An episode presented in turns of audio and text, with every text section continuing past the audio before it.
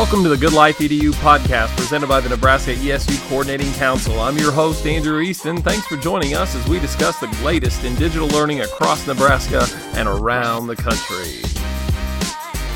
All right, I'd like to welcome everybody back for another episode of the Good Life EDU podcast. And this week, we're going to be talking a little bit about digital citizenship. And here in Nebraska, there's a digital citizenship symposium that has gone on for several years now. We're going to learn a little bit more about that over the course of our conversation today.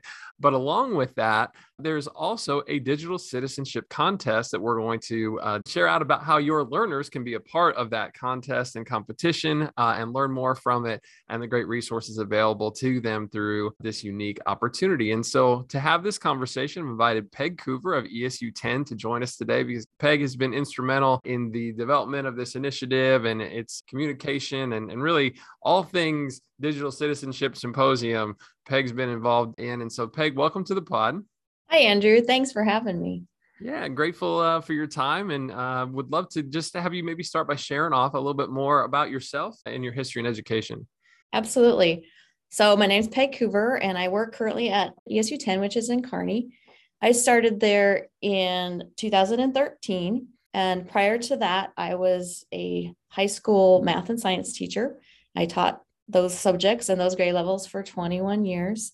I also was very involved with technology probably from 2006 on when the school that I was teaching at went one to one with Apple computers.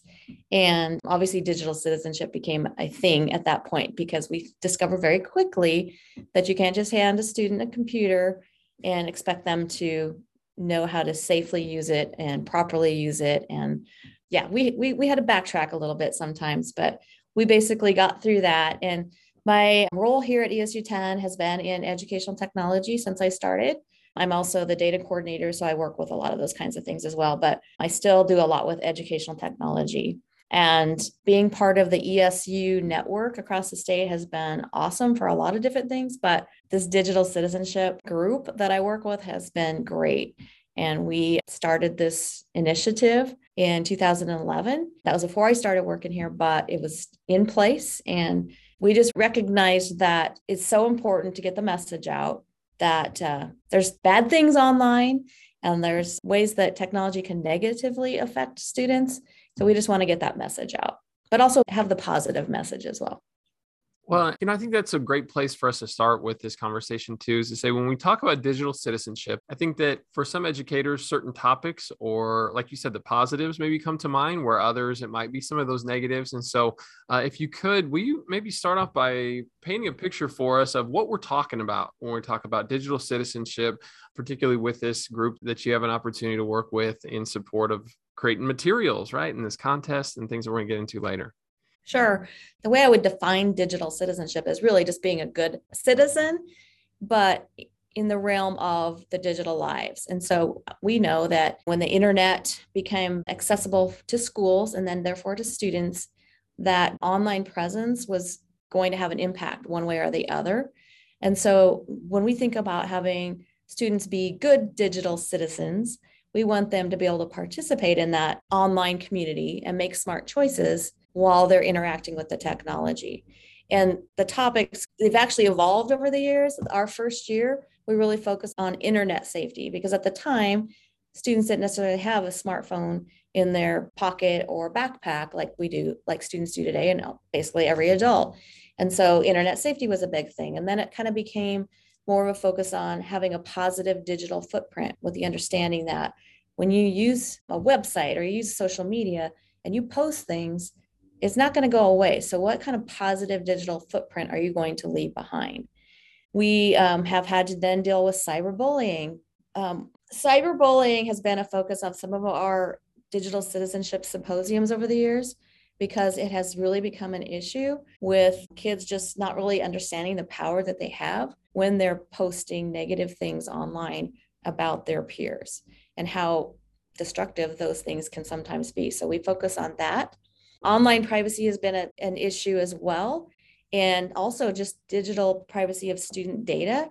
So, when making sure that teachers are using websites that are safe for students to use. Recently, we've really kind of focused on students being able to have news and media literacy And that's all part of digital citizenship as well. Not just taking that the first website you read is going to be the most accurate and not biased. So, teaching students how to become media literate. And then finally, media balance, knowing when to unplug and put the technology away and have some balance in your life as well. We know that as adults, we can sometimes get consumed and have our phone with us and respond every time it buzzes at us. And we also, I think, know as adults that that's probably not always healthy to be that consumed by it. So we want to make sure that we teach our students the same thing. Wow, and you know, you talk about it there. I actually heard recently someone say that we touch our phones 2,600 times a day.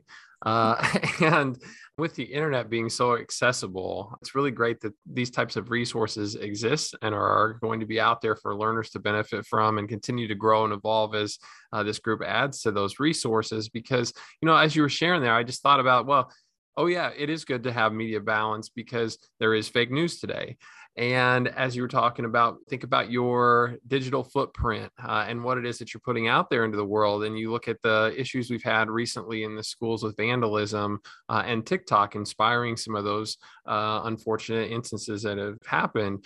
Uh, these are not after school program messages that are just generally for the few bad apples that maybe make some some poor decisions. I mean, these are things that are happening on a regular basis and are evolving that are imperative that we find a way to educate our kiddos more about so they can make, like you said, good decisions and be good digital citizens, not only for themselves but also for their peer groups and as adults, hopefully. So I really I appreciate the work that's going on. I love that you all are advocating for these things, uh, and it's not as if this is new, like you said. So if we're talking about the history a little bit of this conversation and the symposium. Uh, you shared before, this goes back about 10 years, right? Yeah, that's right. So it was 2011 and it came out of a project that was a collaborative effort from different ESUs that we get together three times a year to collaborate. And so it was one of their efforts. And we started out with just seven teams, which it was still a lot of schools that were involved, seven, but it grew to, I think our highest number of teams was 47 okay. in 2018. And so, uh, kind of the concept of the symposium was that it's, it wasn't a conference, it wasn't a workshop, it was a, a place to get together and have conversations and then work on something that you would take back to your school. And we would have a guest speaker and so forth. But the idea was it's not just going to end that day, that it would go back to the school and include more students or reach out to more students. So we had teams come, and the teams consisted of usually four students and two teachers, or maybe a counselor and a teacher and a principal, you know, whatever it happened to be. And so over the years, we continued with that. And the fact that we had 47 teams that one year is incredible. We had to limit it to the number of people we could have because we had it face to face.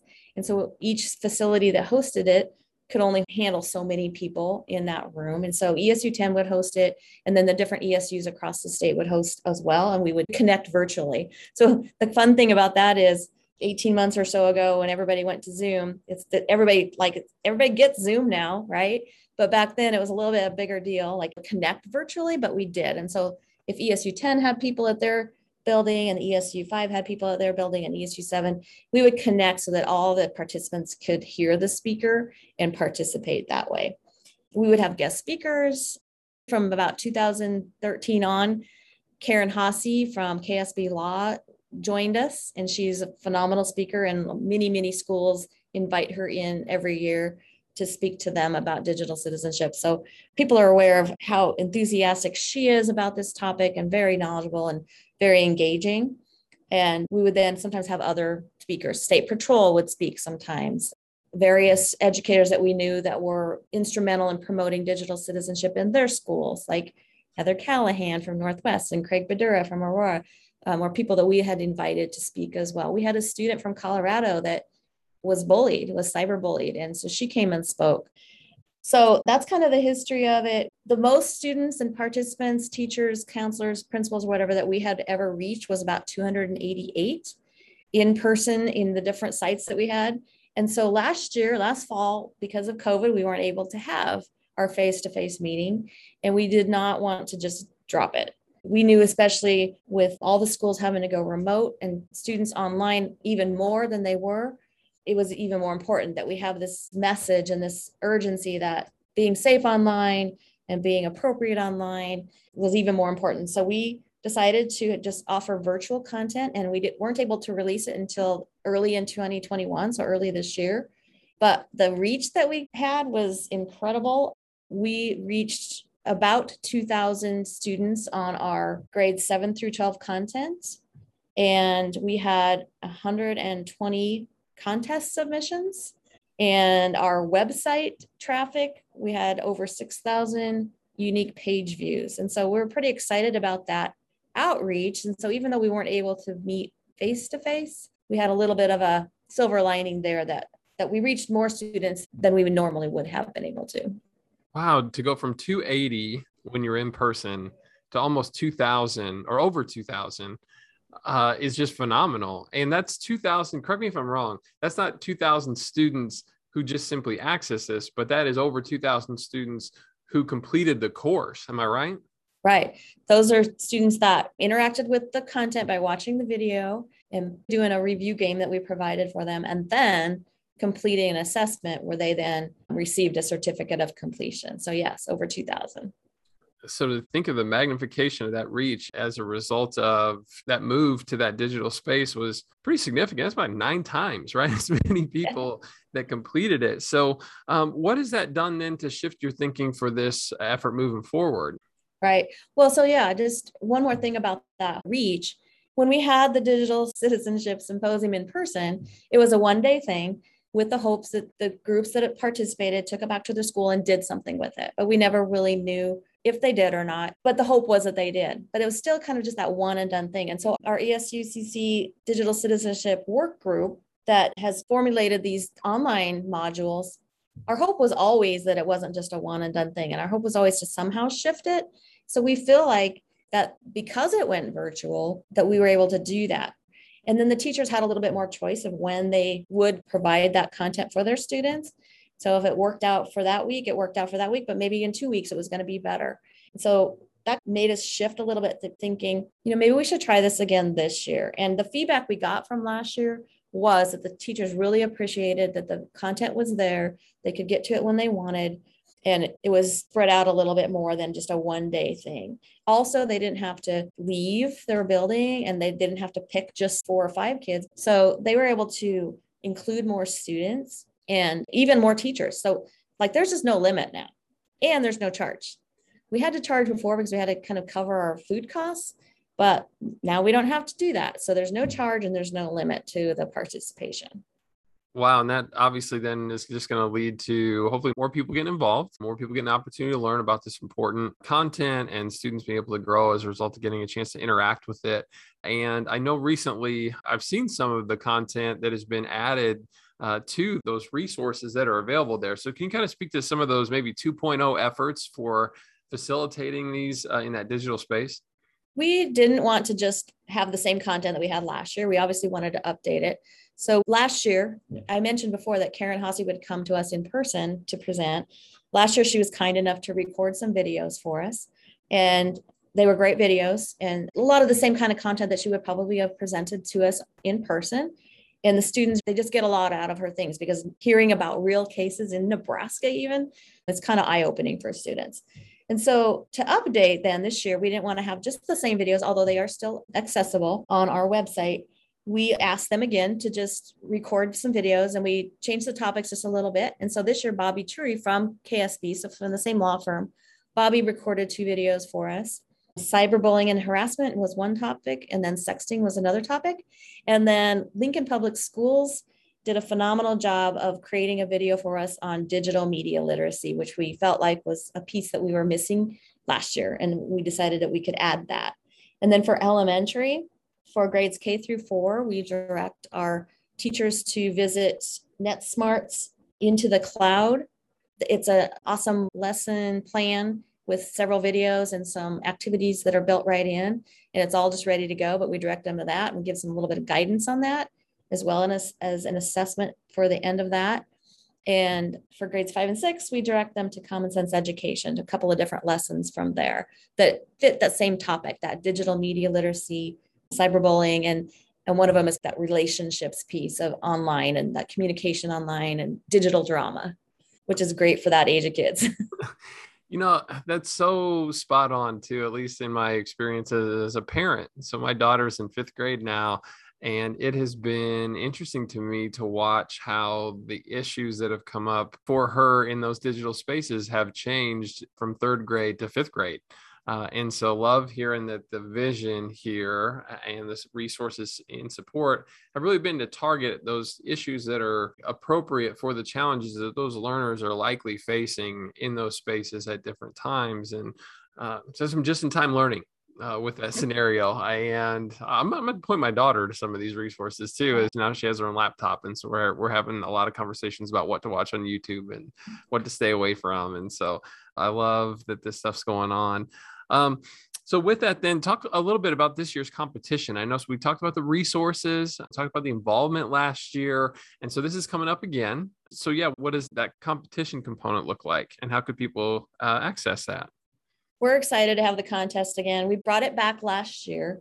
We had had a contest like one of those first couple years of our symposium. We had an internet safety poster contest, and students entered that and then we just didn't have it for a few years for one reason or another and we kept talking about how we love to bring it back so last year because everything was going to be online virtual and digital we thought why not do the contest we can handle it our contest last year was all digital. And so teachers would submit their students work digitally. So whether it was a scanned picture of something that was hand drawn like a poster or whether it was a poster that they created with a digital platform like google slides or canva those kinds of things were just turned in through a Google form digitally. Our two categories for our contest last year and this year again will be either a poster or a public service announcement, which could be audio or video.